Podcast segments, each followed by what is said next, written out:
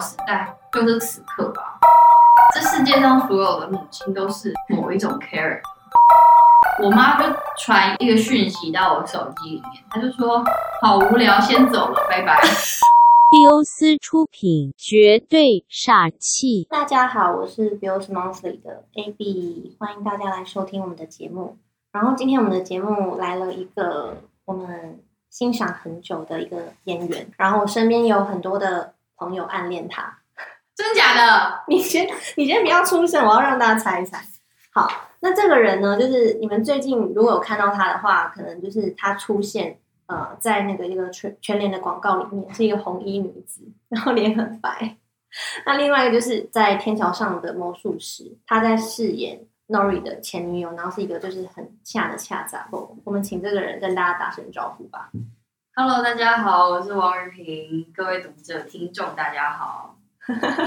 于平为什么老是演一些很凶的角色，就是老是在打人？哎、这不是我愿意的哎、就是你看，从猫的孩子出场就在打人，我打人这件事情，就在我人生第一部戏的时候，就整个被启发了这样子。嗯，所以有在享受嘛？要说享受吗？平常你比较没有机会打到人嘛，所以你在戏里面可以打人的时候，我觉得那个肾上腺素就会有点被激发出来。嗯，所以其实你在诠释打人这件事事情上，就导演们是有看到的。你看你连呃三部《猫的孩子》《Hello 少女》《天桥上的魔术师》都在饰演这种很凶的角色。而且我有一天还看到有一个影评，他就说，只要有王玉萍演的 MV，就会有轮椅跟隧道，还有呃跑步跟喝酒，台北流流浪指南开始的嘛，然后还有那个安森 girl，然后嗯还有那个容祖儿的东京人寿。嗯，所以你的形象已经是一个真的是一个职业女醉汉，我不是啊，许阳光才是啊，你不是吗？我不是哎、所以就是酒量没有比许寒光好，就是了。我不知道，我们现我们之后再来现场较劲一下。好，我们再举办一个就是 battle 赛。哦，好，今天就其实邀请于平来，是因为就是也靠近母亲节，然后因为嗯，就是耳闻于平其实跟妈妈的相处有一些很有趣的一些事情，所以蛮想要请她来跟我们分享，就是在她心目中妈妈是一个怎样的形象，跟她诠释了蛮多不是这么典型的女性的角色，也很好奇是不是跟他成长的经验啊，或者他呃所关心的一些女演员。女性角色是有关系的。我自己先帮这个今天的 podcast 下了一个我的笔记，我就写说这个主题叫做“峰峰相连到天边，女母女往内互打不用钱，互打不用钱，往内互打嗯，是是真的手机互打这样。不是就是我跟他的 battle，我母女之间的那个斗争，哦，对，就是所以你从小就是一个很反叛的孩子。我觉得不是、欸，是我们家的家庭教育比较特别一点。嗯因为我自己小时候是比较放任自由的，就是爸爸妈妈不会太太多管太多事，课业啊各方面，我觉得他们都不太真的会很摄入。然后所以你是自己会念书，自己会打理好自己这样吗？呃，很意外的是，但是就是我觉得我父母亲教育的方式就是很像一场赌博，怎说就是 看个人造化。对，我觉得很看个人造化，就他给你了很大范围的自由，可是看你要怎么运用这个自由，然后把这个自由好好的就是施展在自己身上，我觉得就会变成说是自己的课题。嗯。因为我的父母亲他们有自己的 lifestyle，就是他们比较，他们他们是感情很好啦，然后小从小到大有很多就是会让我觉得说哦，其实不是所有的家庭都是长得一样的，嗯。不是所有的家庭就是幸福美满的家庭，不是只有一种样貌。我觉得它有非常多种样貌，只是可能普世价值认认识的幸福家庭，好像就是嗯、呃和乐融融，然后无话不谈。嗯但我到了长大，或者是过了二十五岁之后，我其实觉得，哎，好像给彼此一点距离，或者是给彼此一些空间，不特别去打扰，不特别去侵犯，也是一个很舒服、很很很自在的家庭模式。是，那你刚刚你说到就是这种关于家庭的价值观，就是不是每一种家庭他幸福的样子都是一样的。这个比较具体去回想到可能小时候你跟妈妈好了的相处经验，你可以跟我们分享一些事迹吗？我印象很深刻是，呃，我高中的时候自己去去自助旅行，然后那时候没有高中对，在台湾吗？没有，我就去尼泊尔。然后那时候是没有智慧型手机的，我就是要跟我爸妈讲说我是什么时候会回到机场，然后会请他们来接我这样。嗯，因为我记得我好像去了两个多礼拜吧，回来的时候我看到跟我一起去的那些队员全部都纷纷回家，然后就只剩下我一个人留在那个那个那个 terminal 的时候，我就想说他们到底在哪？我还跟别人就是讲说，哎、我不知道我爸妈到底怎么了，我就打电话给他们，就说，哎、你知道我今天回来台湾吗？嗯，他们就说，哈，你是今天回来哦，我们就在宜兰玩啦，这样子。哦，各玩各的。就是对，所以我今天我觉得我要讲的这些，我跟我妈的故事，就是完全没有要批判这个人的意思。我觉得他对待他的小孩有自己的方式，嗯然后我觉得只有在真的你愿意很释然或很坦白的去讲，把这些可能以前发生在你身上，你觉得啊好像有一点怪怪的，或是跟别人不太一样的地方，就是很坦白的讲出来的时候，就是这个关系或者是这个家庭，它才有它才有重新可以开始对话可能性。嗯，因为我今天还是用一种比较幽默或者是比较比较诙谐的方式去讲这件事，但我觉得当下可能那个情绪不是幽默的，嗯，对，就可能小时候会觉得哎，蛮奇怪的。可对你长大之后会认识到说，嗯，比如说他们可能也是在学习怎么做父母，或者是他们也是一个独立的个体。对我觉得就是很多人都会说，哎，没有没有人是出生就知道怎么做一个小孩，或是怎么成为一个母亲。嗯我一直都相信母爱这件事情，可能有时候并不是都会直接内建或者自动导航在每一个女女孩子的身体里。雨萍聊一下好了，就是在你的印象中，你觉得就是你的妈妈在你的童年的成长阶段，她是一个什么样子的妈妈？有没有一些嗯你们有趣的互动啊，可以跟我们分享？我觉得我妈妈是非常自由的个体，然后我一直觉得就是我的这一代跟上一代，就是母女之间的关系是很复杂的。嗯，就它既紧密又疏离，去认真的呃对待自己的原生家庭，就是这个东这个东西包括自我认同过程，就是去问说自己是谁，或者是我是怎么被教育成，就是长大到现在的。嗯我觉得这些问题会就是一个一个慢慢的跑出来，然后这些问题到最后，我也会去想说啊，要是如果这一辈子我可能都没有办法像普世大家所认为的那种幸福的家庭的模样，我会不会觉得心有不甘？就是我会不会觉得说没有和没有真的到那么好，是不是要紧的？就是我也会这样子去问自己。所谓那么好，是说组成一个社会期待的一个家庭该有的样子吗？有爸爸妈妈，有小孩。我觉得不一定诶，就我可能会听到有一些同学是跟妈妈的感情非常好，什么每天都要讲电话啊、然后嗯可以跟妈妈一起去自助旅行，然后你就不是，衣服。我跟我妈还没到机场，应该就不行了吧？就会开始吵半天。通常是吵一些价值观嘛。没有哎、各种都可以吵，已经不是价值观的问题了，就是各种事。嗯，那通常你们通常你们在吵架的时候，家里面谁扮演就是要帮助你们和解啊？没有没有，哦，就是大家就是自己吵自己的。对。嗯但我自己也会去想说，我在作为一个女性的过过程当中，我也是慢慢去学说，哎，要怎么去对待自己亲密的人，或对待自己的家人，对待自己的朋友。可能母亲到了现在过了中年，她也还在学说，哎，她要怎么去爱人？就是这个课题，可能每一个人的时时区是不一样的，每一个人的时间走的快慢，走的是不一样的。嗯然后可能他有他看不见的伤痛，我也有我说不出口的难以难以之言，嗯所以我觉得这东西会变得很互相。嗯，我们前面提到说，嗯、妈妈听起来好像是一个既自由，然后又比较主观的一位女性。那你会觉得自己在呃她这样子的照顾下长大，有多少受了她这种性格上的影响吗？我一直都觉得我妈是一个很好的演员，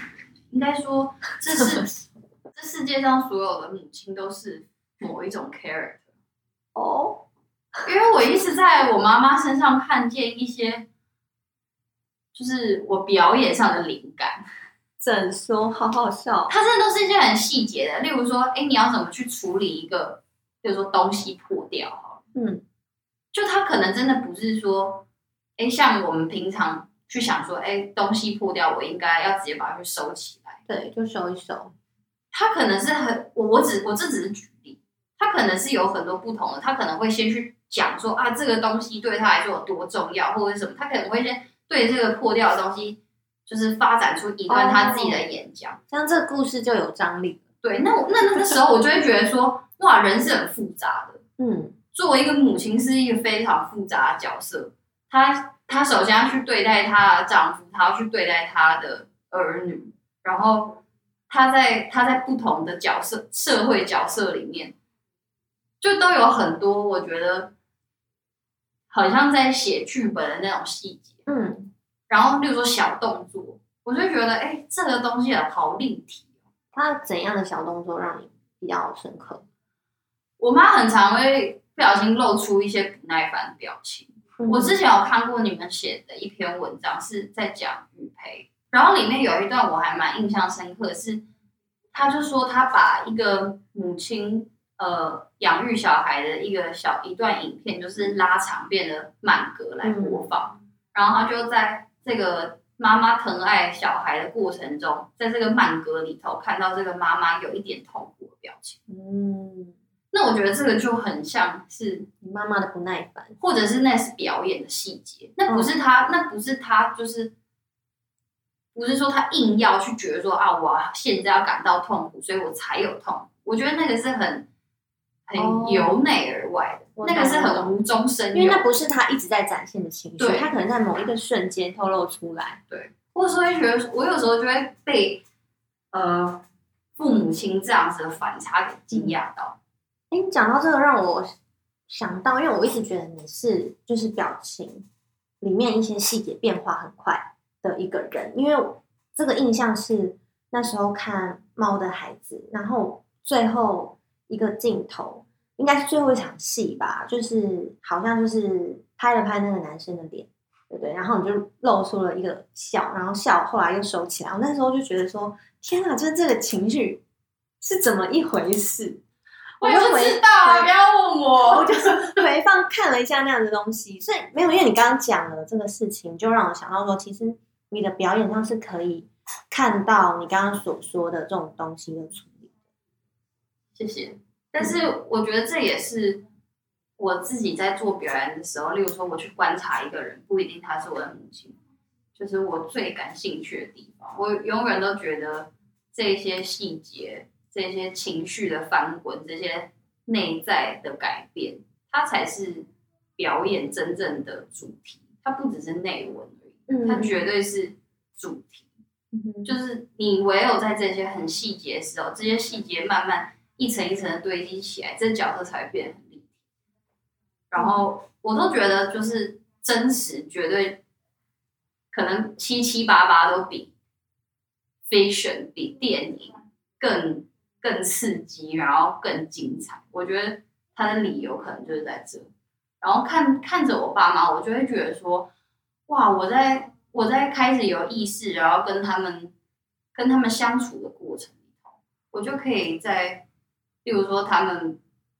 比较有负面情绪，或者是做出一些像这些刚刚我讲细节的这些无中生有的情绪的时候，我其实好像可以看到在这些成年人、这些大人身上，他好像身体有一一个很细小的裂缝，嗯，然后这个裂缝背后可能是一些他跟年轻有关的记忆也好，或是他他曾经是一个怎么样的人，就他会不小心的流淌出来，有时候只只有一点点，但我就会觉得说，哇，我我现在看到我妈妈，或者是现在在我面前这位大人，是不是搞不好不全然是我看到这样？嗯我就会很希望自己有能力可以去把这个裂缝再拨开一点点，然后再多看一点点。虽然这个东西感觉有点变态，但是，哎，我我很我很好奇。嗯，我觉得这个观点还蛮有趣的，因为其实这几年吧，其实很流行，尤其是可能，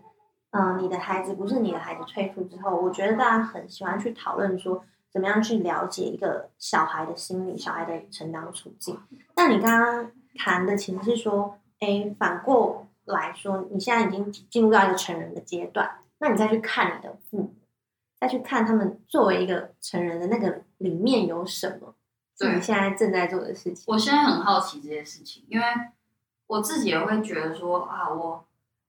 到了现在，刚好是一个从女孩过渡到女人的一个，我觉得算是蛮重要、蛮黄金的一个嗯五年吧。我最近跟朋友出去吃饭，或者是我自己在聊天，我都会觉得，哎、我今天跟这个人聊的话题是我可能在十几岁、二十出头岁的时候不曾有过。我觉得这东西很很有趣，他他聊的内容可能就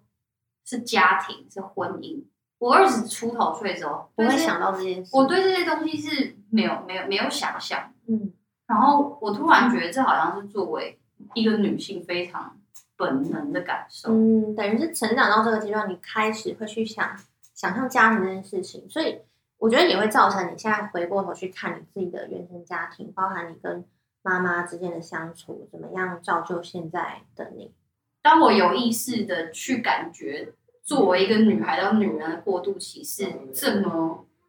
充满细节、这么错综复杂的时候，我会觉得，哎，作作为一个女性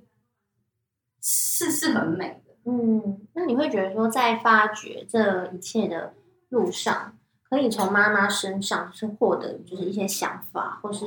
呃作为借鉴也好吗？我觉得会耶，我我会去想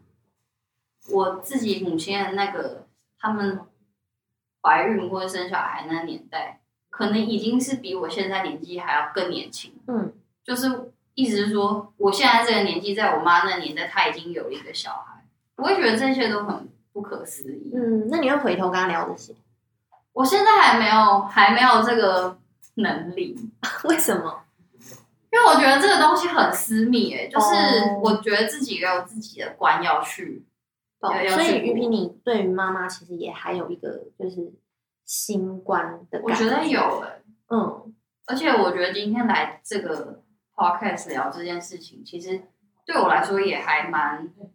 挑战的。嗯嗯嗯，因为它是很直接，就是我这个人是我母亲，比较不像是说我从你的表演去对聊，，因为平常在表演的时候，你会有一个角色站在你的前面，我会觉得这个角色某一个程度上是在保护。对，但是现在今天聊这个，我就觉得哎，还蛮赤裸，可是我觉得是一个很好的主题，也是我最近很关心的、很关注的主题。OK，没关系，你自己拿捏一下你要讲到哪边。好，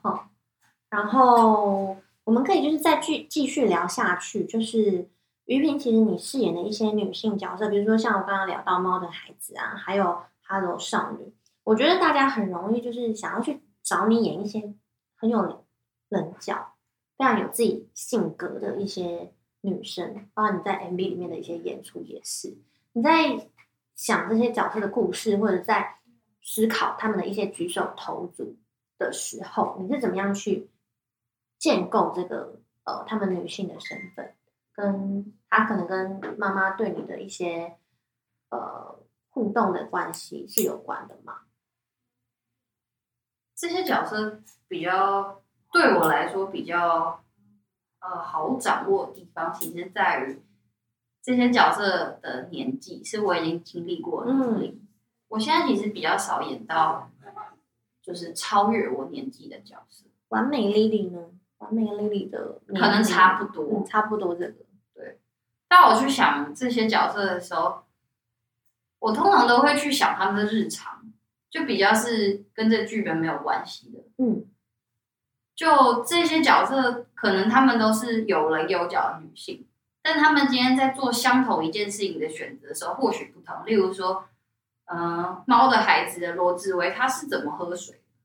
他是怎么把这水杯拿起来的？他可能就跟完美丽丽的王美心是不一样。嗯然后我从这一些无限碎形里面，去慢慢拼凑出这个角色的日常可能是怎么样，再把它慢慢的套回来剧本这些模式里头。嗯所以这些东西就，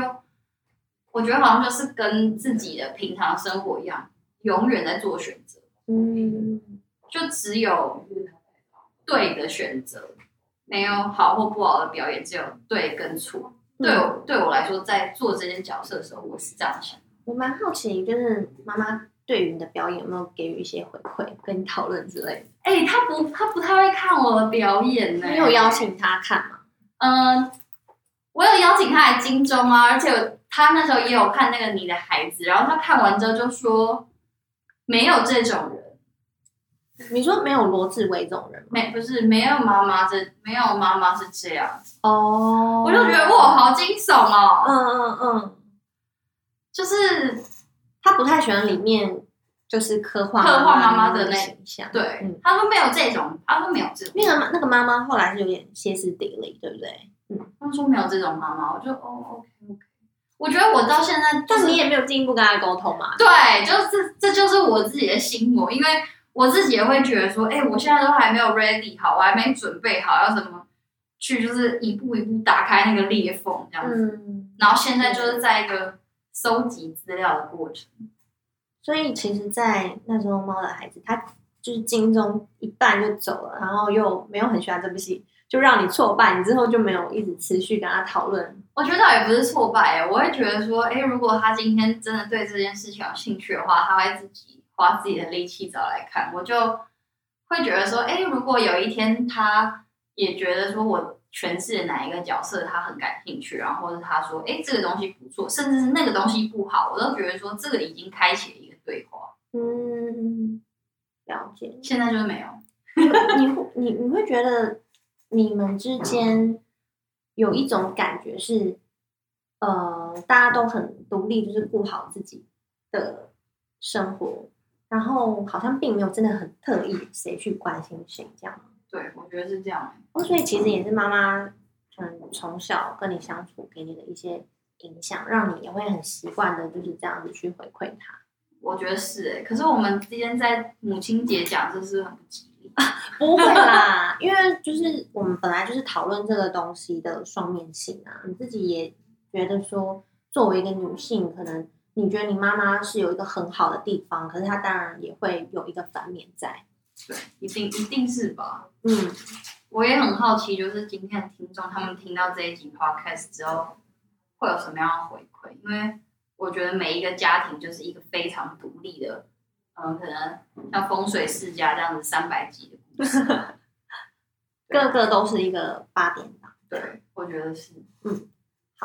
呃，前面其实我们稍微聊一下，就是你觉得妈妈她呃有一个多面性存在，比如说他在一个家庭里面，他既是一个男人的妻子，他又是女儿的母亲，光是这样好像就有很多不同身份要处理，因此你好像在他身上会看到就是一些表演的线索，你获得灵感。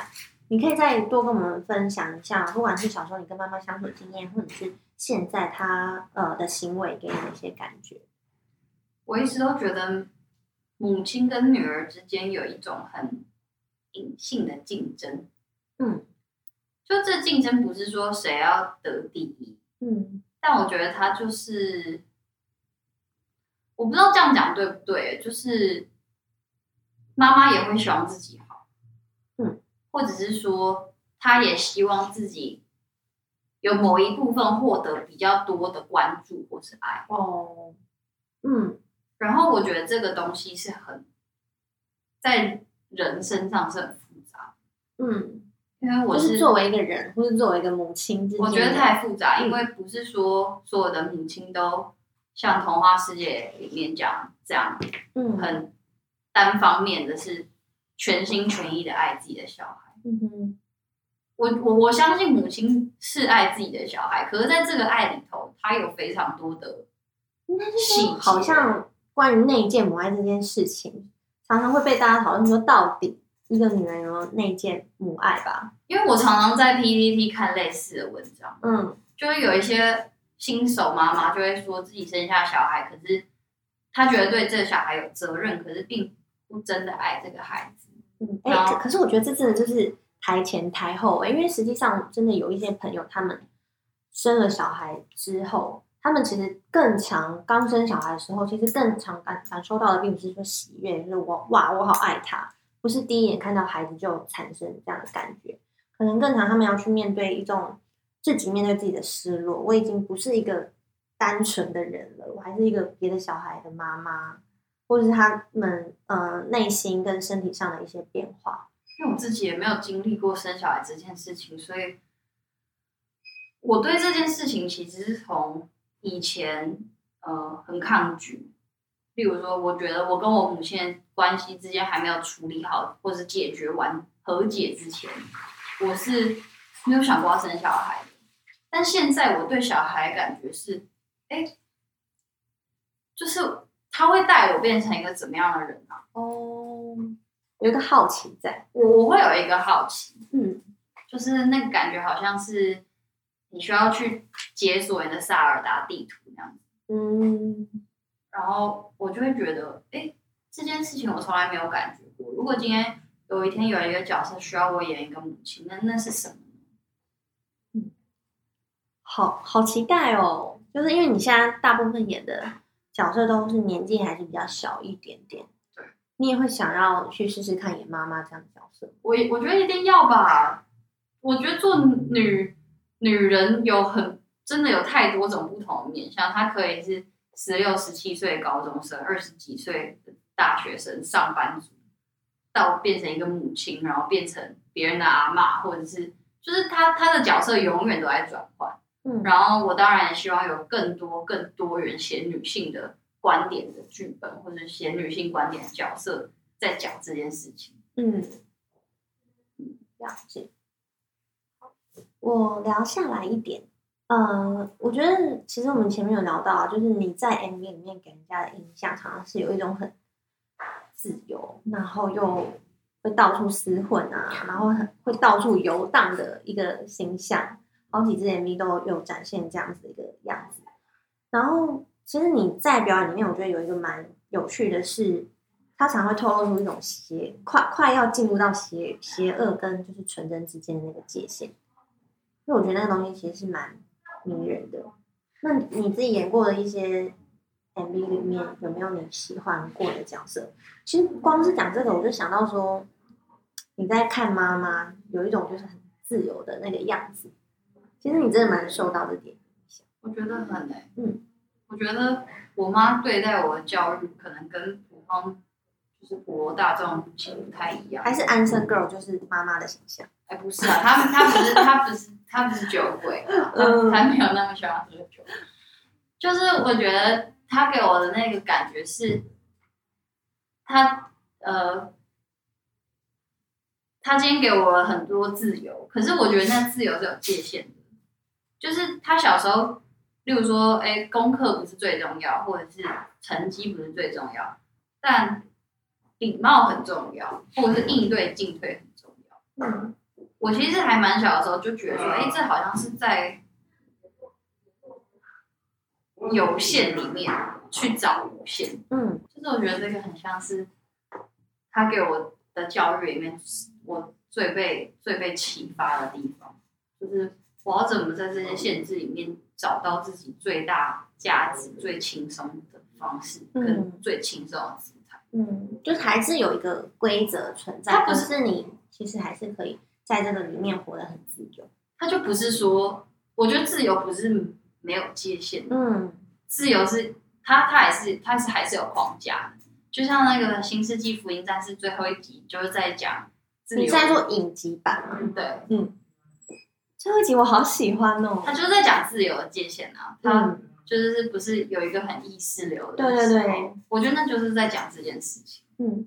你也很喜欢《新世纪福音战士》对啊，我现在很怕被爆雷，因为那个日本不是已经上了吗？哦，没有，我还没看过，我不会爆雷。你你喜欢里面哪个角色？好，我可以好好来聊这一一题。下，嗯，是不是明明日香？没错，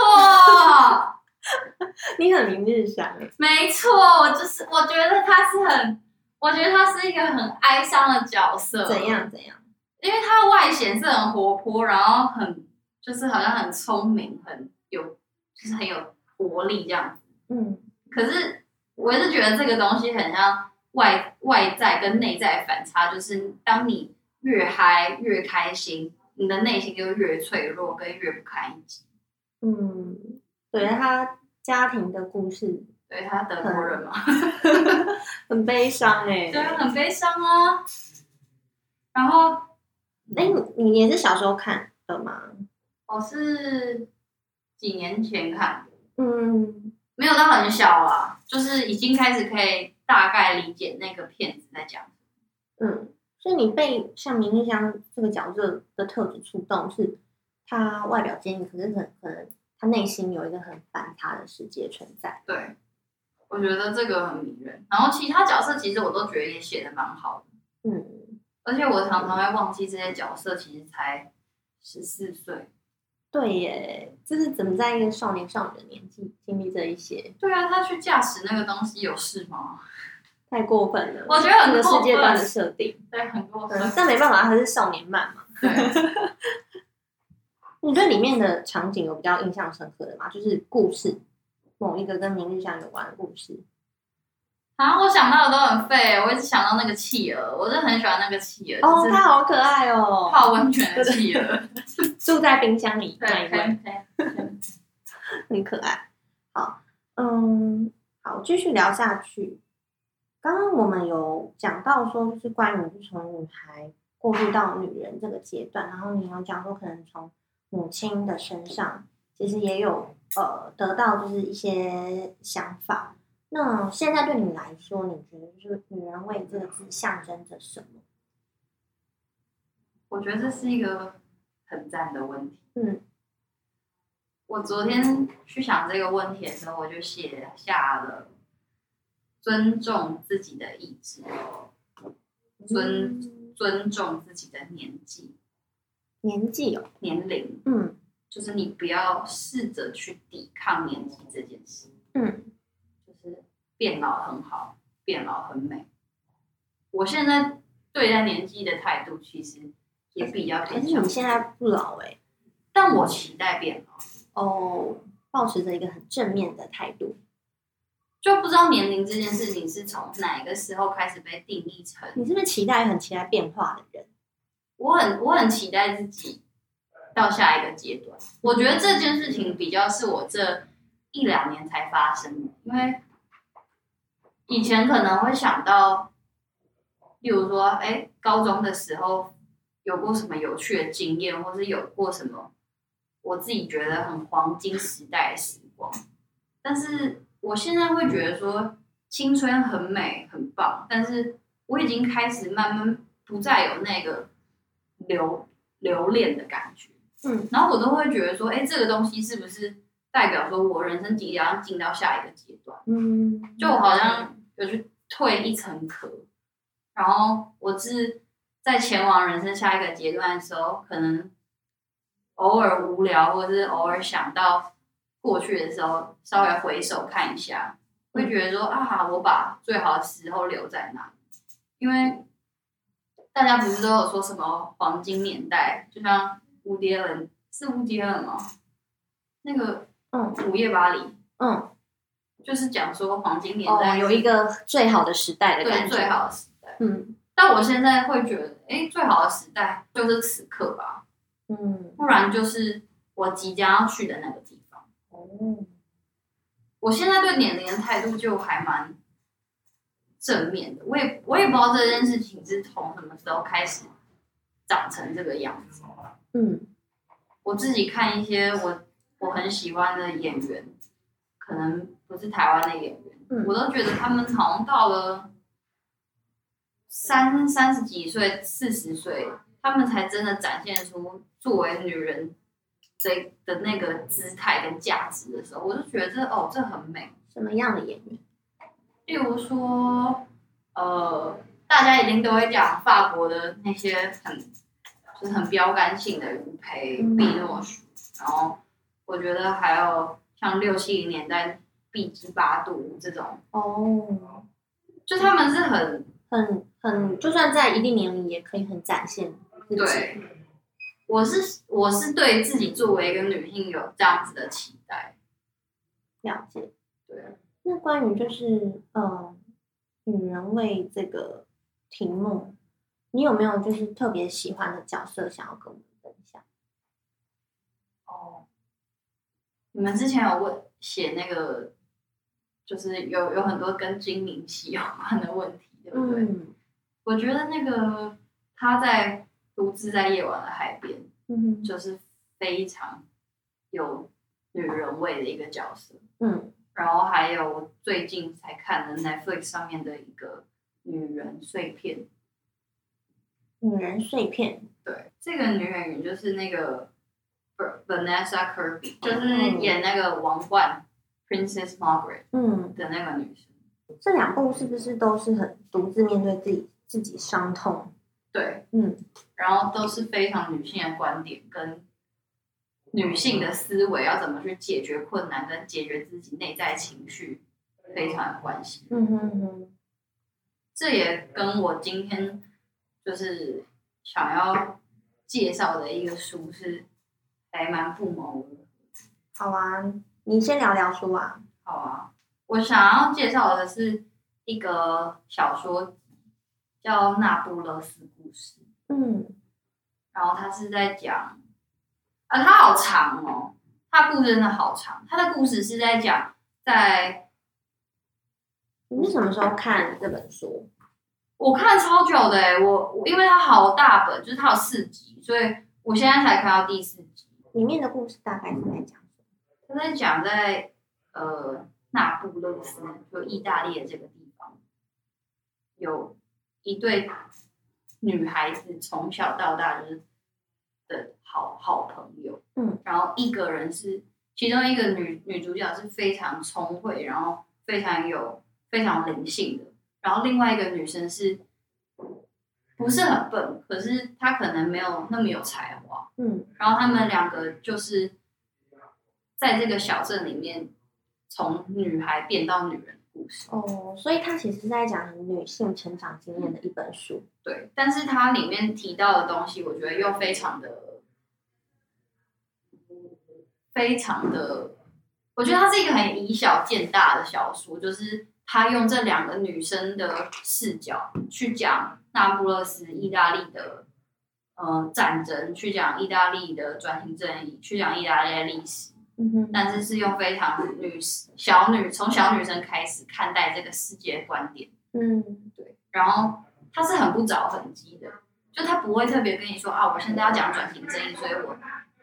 立刻去写出来，嗯把这个转型正义的故事跟内容写出来，他是很他是很隐晦的，嗯。就是我印象很深刻，有一场戏是，就是那个小说有一章节是，他们要一起去放烟火，然后这个小镇里面就是会有黑道啊，或者是比较有钱的商人，或者是嗯比较不被看好的同学，然后他们今天要一起聚在一起，然后但是放烟火这件事情呢，是一个非常男性的事情，所以呢，这两个女主角她们就是一直在墙壁的后面看那个男生在放烟火，嗯然后就是这个火树银花的时候，他们就会讲说，哎，我们是不是也可以去，就是做做看这件事啊？嗯，然后大家可能一开始都说啊，不要啦，就是放烟火的事情交给他们就好了。然后到后来，就是他们有进而去做了这件事情的时候，当然很多人就会直接把它解读成说，哎，你好像女作为一个女生，你可以 step out 去做一些自己想不到的事情，嗯，但它可以衍生出非常多的意思。嗯然后他在这个小说里面就有很多诸如此类的哦描述，所以你你看到的也是，比如说作为一个女性，可以跨越到某一些跨越某一些限制。哦，对，他们在里面对，他们在里面讲了非常多这样的东西。嗯嗯嗯，因为这本书有一点长，所以我很推荐大家去看，因为我也不知道该从哪个章节开始讲起这个故事。其实我觉得蛮有趣的，欸就是虽然你一直讲说你跟妈妈之间有一种很角力的关系，可是我觉得你在描述的那种女性的形象，自己比较喜欢的，不管是那种比较有棱角、有自己样子的女性，比较自由的，好像其实也都是你妈妈的样子。我觉得是哎、嗯，我觉得这可能就是我某一部分已经开始慢慢长成自己母亲的那个样子的一个缩影吧，哦就是一个开场白。懂。不知道接下来到了三十岁会怎么样，然后我觉得可能过了三十五岁，看待事情、看待同一件事情的观点又完全不一样。嗯嗯。刚刚有聊到，就是于平先生很喜欢金灵喜嘛，然后你分享的是独自在呃夜晚的海边，就他有蛮多部，就是他后来跟洪长秀一起合作的那一系列，江边旅馆都还蛮有趣这的。时对那时错，嗯，逃亡的女人。对你在这系列里面最喜欢的是独自在夜晚的海哎、我其实非常喜欢《逃亡的女人》，可是我身边好像喜欢这部片的人没有那么多。嗯因为这部片对我来说，呃，她在她在片中一直在讲说，她的丈夫去很远的地方工作，所以她现在去很多不同的女生朋友家串门子，对，然后去讲她跟她丈夫之间的关系。然后又好像又看到很多不同亲密关系也好，家庭里面相处的样态。对对对，我都会，我我那时候一开始去看这个片子的时候，我都会觉得说，啊，会不会这一句话本身就是一个谎言？哦，就他就是其实他并没有一个很美满的关系之类的。就是他用这个谎言去去包装在自己身上，然后这个谎言让他好过一点之外，他也可以比较跟其他的女生朋友交代自己的现况。嗯就他好像是可以省略很多细节，你只要稍微跟他讲说，哎、其实我很爱我丈夫，我有一个很幸福的家庭。这是一个最现成简略的答案。对，我觉得那感觉有点像是说啊，一个角色说啊，我不知道，我不知道，你不能去探究说他是不是真的知道，你不能去质疑他，因为他已经他已经跟你说我不知道了，嗯，就这东西是很好保护自己的一个方式，跟一个很棒的伪装。对，然后在这个片子里面，我会觉得说，哎，这个男人好像是永远缺席的，因为永远都没有真的照到男人的嗯，脸嘛你不知道事实到底是对你，你不知道事实是怎么样。然后我很喜欢他最后在电影院的时候，一个人，他不是有遇到他的前男友吗？嗯是不是？嗯我觉得他一定是，一定是有意识的去那个地方。嗯，我自己的感觉啦。哎，我觉得他好像很多镜头很喜欢在结尾就是拍金明喜一个人。我记得有一部也是，是不是那天以后？因为他是黑白片嘛，然后后面他不是坐在计程车上面，哎、然后这部我没看过。外面开始在下雪哦，但是情境其实也蛮类似，就是最后就是他一个人，然后看着窗外，类似这样子的情境。但那时候就是他在电影院自己一个人看着那个海边啊，海边的场景，然后是有一个、我印象中有一个灯塔还是什么，那一刻的这个角色非常平静，他终于有勇气可以跟他以前的感情待在同一栋大楼里头。哦，不然他一路上其实都是在背对着这个东西。，对，嗯。那独自在夜晚的海边，就是他在里面那个角色吸引你是，他吸引我的地方就是，哎、我觉得很很多哎、我觉得因为他很平淡，因为其实日常生活中没有真的有那么多让你 k 笑的时候，但那个 k 笑通常都来自于很多小事情的堆积，或者是你对很多小事情的不满。嗯但我喜欢独自在夜晚海边，金灵喜有非常多 personal moment，就是他自己的时刻，嗯。包括他去找那个他什么做咖啡豆的朋友，对，然后在外面的闻蹲下来闻那个花，嗯。然后他自己在海边的散步，然后最后躺在那个枯木旁边。对，就我觉得这些都是很独自的时候，然后在这些独自的时候，反而更能显现出这个角色的张力。嗯，然后也因为有这么多独自的时候，他在那一场跟大家一起吃饭、聊天、喝酒，突然暴怒的时候，才是成立的。嗯因为你看见了他曾经有他的他离开他的爱情之后有多孤寂，所以你可以了解他有多哀伤。嗯，懂。反正这些情绪都是在他一个人的那个长镜头里面成立。对，然后我觉得那一场生气的戏真的超级自然。嗯，所以也是很喜欢他在诠释情绪上那种很自然的表演。对啊，但是有很多很多女演员都都都做得到这件事啊。今天可是他就有一种很独特的魅力，可以。突然提到金明喜，就特别讲一下。嗯嗯嗯，因为因为他在《夏女的诱惑》，我也觉得很，就是很不一样。嗯，跟他就是在一些独立电影里面表演不太一样。我也觉得不太。然后就觉得哦，这个人好多面。但是你的幽默你会喜欢？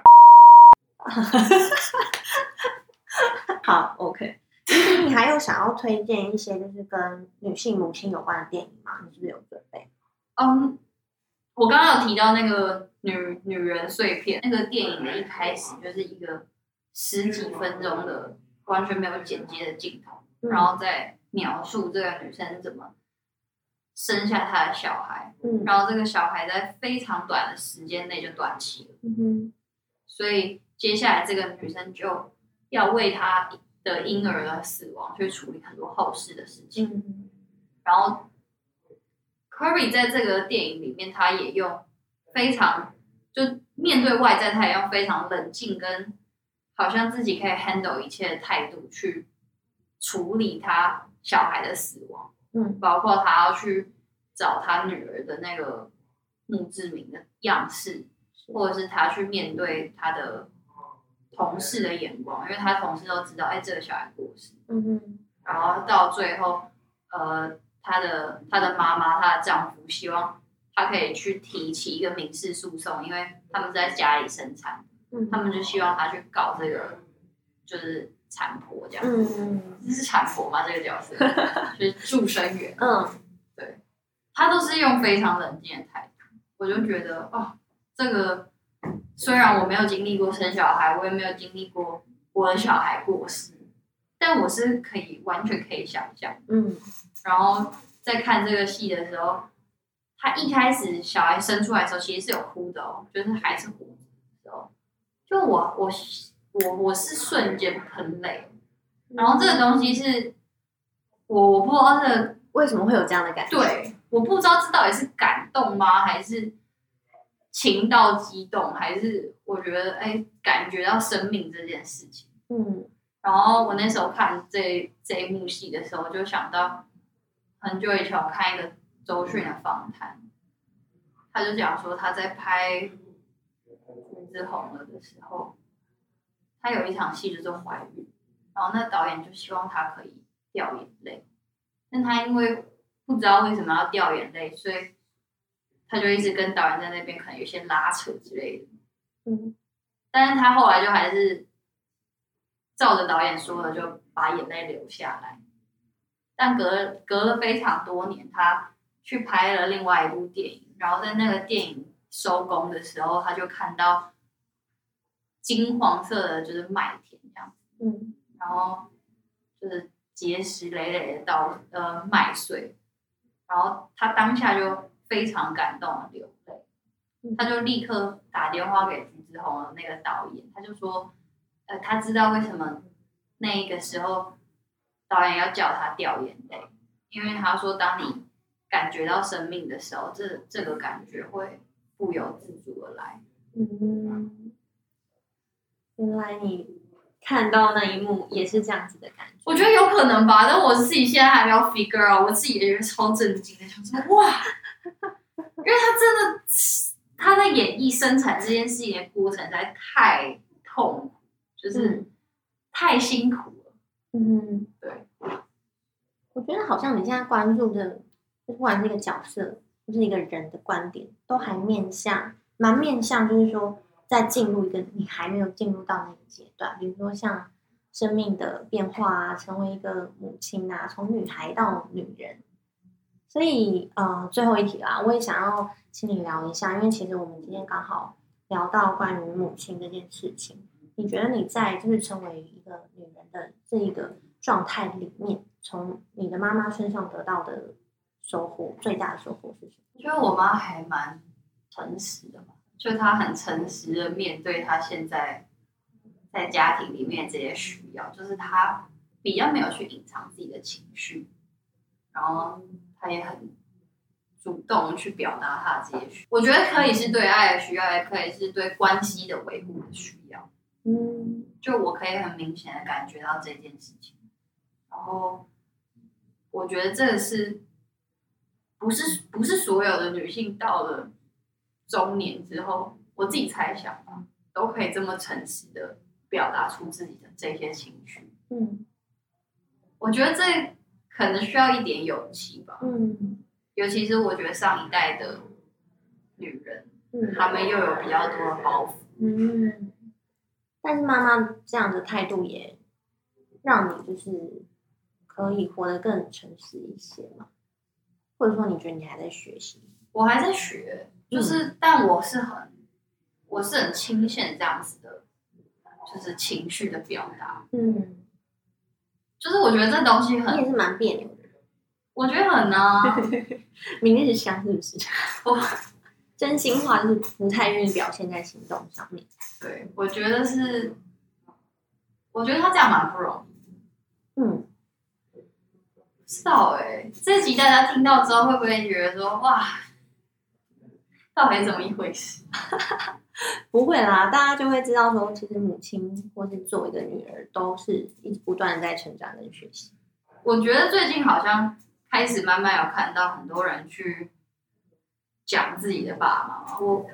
哦哦，这样这样讲。嗯我说，我觉得可能开始慢慢可以看到很多人去讲自己的原生家庭，或者讲自己的父母亲。然后这件事情让我觉得，哎，好像整个世界有稍微微微的倾斜，嗯不再像是以前大家讲说，啊，你对待家庭必须要是怎么样，嗯或是你必须要服从，嗯你必须要孝顺。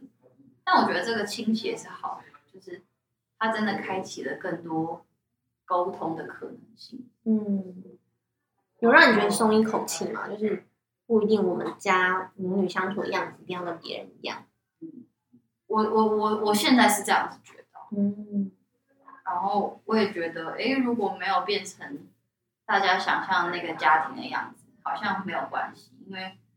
我也有我自己的影集啊，我也有我也有我自己的 episode，嗯是，何何必要去复制或是模仿一个幸福的样子？是了解。好，我们节目尾声，你要不要跟妈妈说一点真心话来结束这一集？我要说，呃，好好笑哦！我不知道他会不会听这个节目哎、嗯，但是如果有听到的话，那个我们回家再聊吧。你真的是别扭到最后哎、好啦好啦，那感谢今天于平来我们的地方的文盲，那我们就谢谢他喽。谢谢大家，祝大家母亲节快乐！